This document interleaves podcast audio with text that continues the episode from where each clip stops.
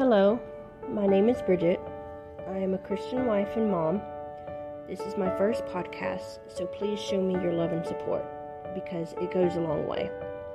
You may think, I don't know you, and you don't know me, but that's okay.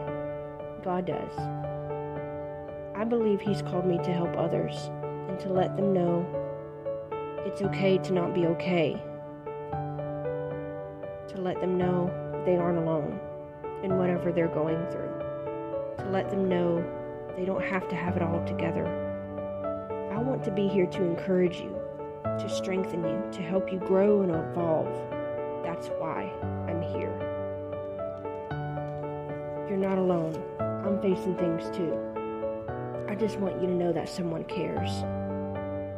Our freedom is out there and our light is shining for us to find. So let's go find it and walk through our darkness together. Thank you for listening to my introduction. This is Voice of Hope podcast.